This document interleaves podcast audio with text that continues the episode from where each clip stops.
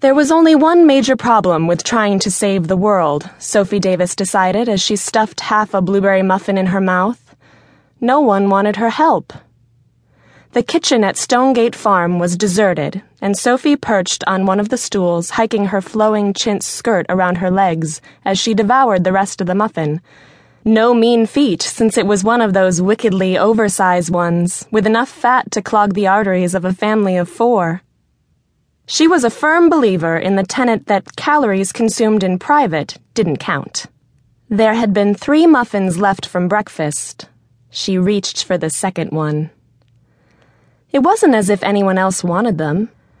Her mother, Grace, barely ate enough to keep alive, and when her half sister, Marty, finally dragged herself out into the daylight, she'd refuse everything but coffee and cigarettes. Sophie could sympathize with the cigarettes. She'd given them up four months ago, and in return, she'd added 15 pounds to her already generous frame. And she never spent a day without thinking longingly of one last smoke. She broke the second muffin in half, putting the rest back on the English stoneware plate in the vain hope she wouldn't succumb to temptation. Sugar and butter were an entirely satisfactory substitute for nicotine but unfortunately she could see what they were doing to her body. The cigarettes had been turning her lungs black, but no one was looking at her lungs. If she kept on at this rate, she'd be out of size 12s before long and into 14s. She took the second half of the muffin and shoved it into her mouth. She needed to get her life back under control.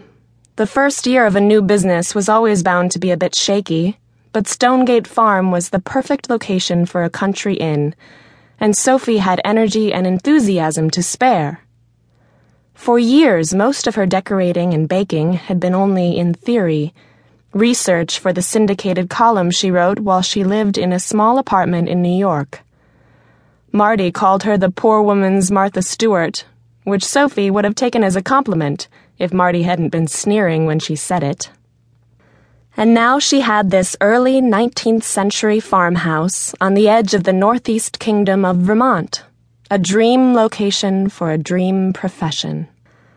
It was a huge, rambling old house with half a dozen bedrooms and an extra wing off the back that might be salvaged and eventually turned into even more guest rooms.